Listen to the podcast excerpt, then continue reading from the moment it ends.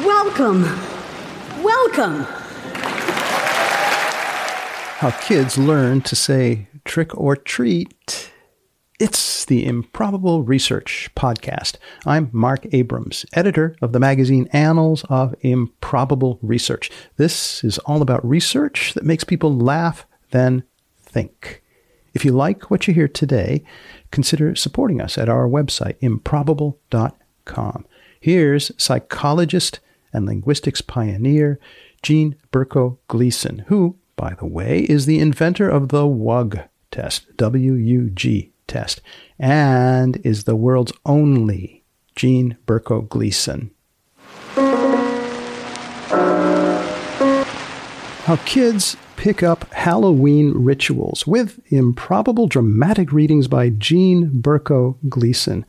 I'm sitting here today with one of the psychologists who studied trick or treat, the phrase trick or treat. There's a published study about what they discovered about trick or treat. The Acquisition of Routines in Child Language by Jean Berko Gleason and Sandra Weintraub, published in the journal Language in Society in 1976. It's all highly constrained. This study investigates performance of the highly constrained Halloween trick or treat routine in 115 children from 2 to 16 years of age. Now, you're reading your own words here, right? Sounds familiar.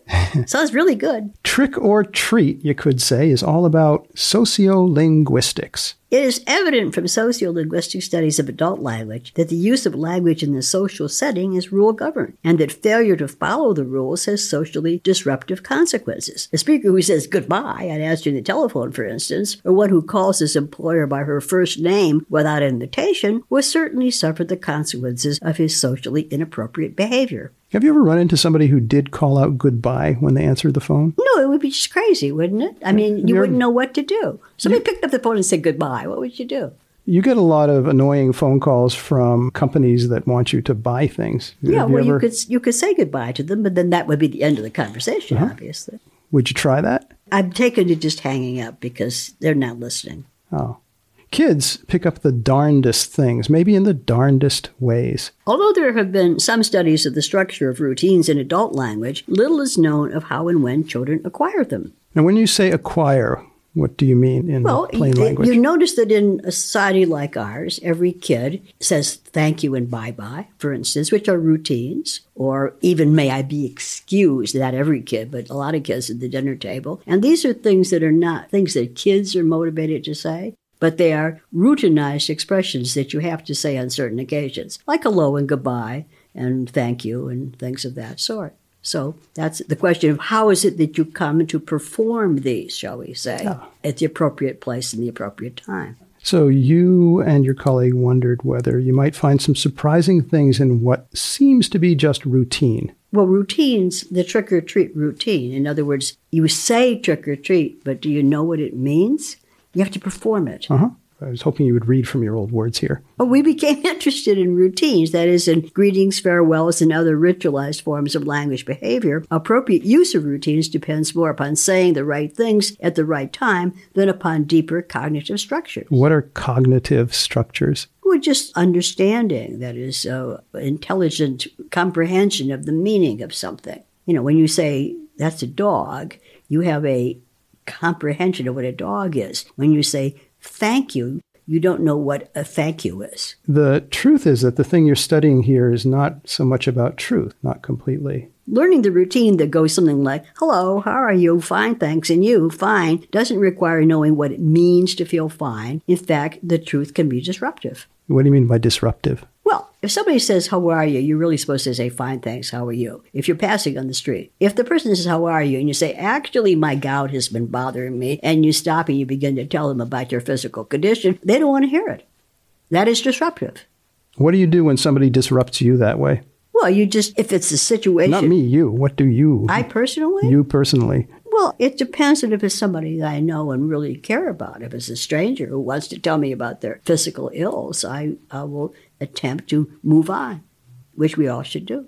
What if they keep on talking and don't want to let you then go? Then you just have to get out of there, don't you? How do you do that? You exit the conversation, you change the topic. What if they're really, really persistent? Well, then they're just a very impossible person. What Well, yeah, I what do you do? say? That's really interesting, and now I need to go. And then they continue telling you about their stomach operation. Are you are you making it impossible for me here? I don't know what to do. You just try to get out of it. You you don't have to continue an impossible conversation. it's all about this study. It's all about the phrase trick or treat. The major part of this paper is about one particular routine, the Halloween trick or treat sequence. Mark their words. Say thank you. Two things stand out. The first is that from the beginning, adults mark routines as such and treat them differently from other linguistic behavior. The commonest marker is the word say, as in, say thank you, Jeremy. Say hello to Mrs. Spencer. Say bye bye. Say bye bye. Can you say bye bye? That's the first thing kids say. Okay. The second observation is that the earliest routine is bye bye and that it is nonverbal in its earliest stages. Nonetheless, it is marked by say. Even when the child is only expected to open and close its fist, the adult who may shake the baby's arm is liable to say, say bye bye. That's what people do with their babies. You can see that all over. People waving their kids at one another, say, say bye bye.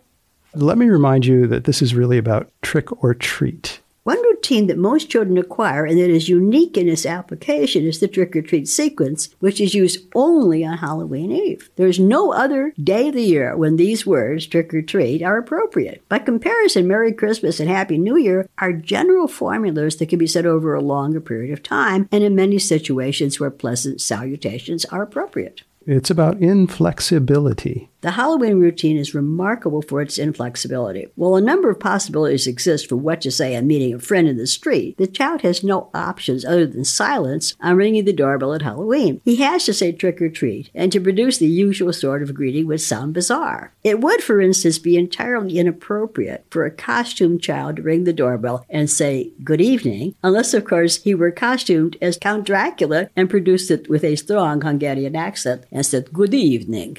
Could you say that again? Good evening. Everybody knows what that is, as a matter of fact. If you ask people on Halloween, a kid rings the doorbell and says, Good evening. Who is that kid? Everybody says Dracula. You would know that, wouldn't you? Now, how limited is this to the United States? Well, of course, it's not innate. I mean, it is a cultural, social thing. So it's what happens in this country. I never suggested that good evening is innate. Well, there are a lot of people who think that language, you know, that's all innate. You don't learn anything; it just springs innately. Would Noam Chomsky say that good evening is innate? I, I, I will not get into a Noam Chomsky discussion here. then he might say good evening is innate. No, I don't think so. I think he would agree that there are some social aspects to language. At least I hope he would. Does Noam Chomsky go trick or treating? Do you know? I bet he did because I have yet to find an American who didn't as a child, and he did grow up in like Philadelphia or something. Didn't you go trick or treating as a child? Oh, yes. And didn't you say trick or treat? Yeah, I don't think I ever said good evening. No, because you didn't go as Dracula. That's correct. All right. A doorbell. That's a doorbell. A doorbell played a part in this investigation. Our basic method of data collection involved tape recording what happened in one household on two successive Halloweens and in a second household the following year. Both houses were located in middle class suburbs of Boston. We mounted a cassette recorder near the door and turned it on every time the bell rang. As the children were leaving, one of us stopped them, much to their surprise, and asked how old they were. Despite the inappropriateness of the question, they answered, not without a little hostility. Could you tell in advance which kids were likely to be hostile? Well, with bigger ones, you know. But the thing is that what's happened now is that there are teenagers who go trick or treating, and they obviously don't want you to ask questions of them. What do they want? They wanted the candy. They were just out for swag. Does that word swag bother you? No. Good. With everything, including the doorbell, it's really a matter of routine. The children's portion of the Halloween routine consists of three nuclear utterances, two which are parts of other formulas trick or treat, thank you, and goodbye. Children, by and large, did not initiate any conversation beyond the routine. A typical interchange is patterned as follows The child rings the bell, adult opens the door, child says trick or treat, Adult answers with part of some adult routine like, come on in, or oh my goodness, and gives the child candy. Child says thank you and turns to go. Adult says goodbye, and the child on leaving says goodbye. As Halloween drew to a close, so the researchers drew to a conclusion, or maybe several. Conclusions. A parent teaching this kind of language routine to a young child, in fact, never discusses with children what bye bye or trick or treat mean. With routines, it doesn't matter what you think as long as you perform at the right moment. Thus, the acquisition of routines proceeds in the opposite direction from much of the rest of language. With routines, performance comes first. The adult marks the routine by the use of some device like say and insists that the child perform. Only later, long after he's learned to say bye bye or thank you or trick or treat, might he come to know what, if anything, it all means. What, if anything, does it all mean? Well, you know, there's a long history. A lot of kids say trick or treat and they don't really understand that it used to be that you were actually threatening people. Saying trick or treat means that you will have a trick played on you if you don't give me a treat. I mean, kids don't know that, that that's what it means. And of course, they don't do it either. When you were a kid, you went door to door and said trick or treat, didn't yeah, you? and I don't think I knew what it meant either. Hmm. And we didn't, we didn't, we didn't uh, perform tricks. If That's you, sort of vandalism, you know. If the you trick had, would be throwing eggs at your house or something. Were you ever tempted? No, I was a little girl. Now that you're an adult, are you ever tempted? Oh, but I have gone trick or treating. I used to go with my kids. And that was the thing we found, you know, in this study, which is that the adults went with their kids and they stood on the sidewalk and made sure that the kids performed. So that there would be a mom standing on the sidewalk calling out to the four year old, Don't forget to say trick or treat and thank you. And then the kid would go to the door and say trick or treat and leave saying thank you. Adults really enforce this.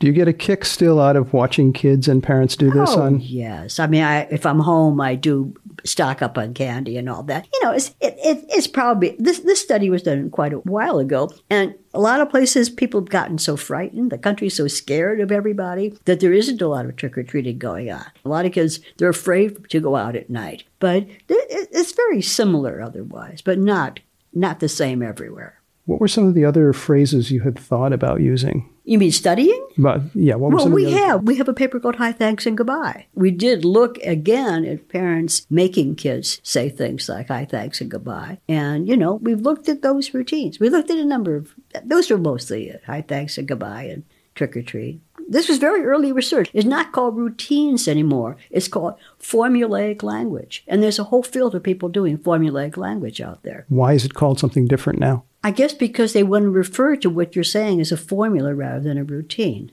What's the difference? I don't think there is a difference. It's just the current word for it. So it's formulaic language. And it's from people who've come to the realization that not all of language is creative in the sense of being, you know, syntactically creative and all of that. That some of what people say is formulaic in the sense that you may learn it as a hunk and maybe not even break it down that you just have to say certain things, and that there are certain societies in which there's a bigger proportion of that kind of language than in others. I mean, for instance, if you say proverbs and things a lot in your language, you know, those are formulas in a sense.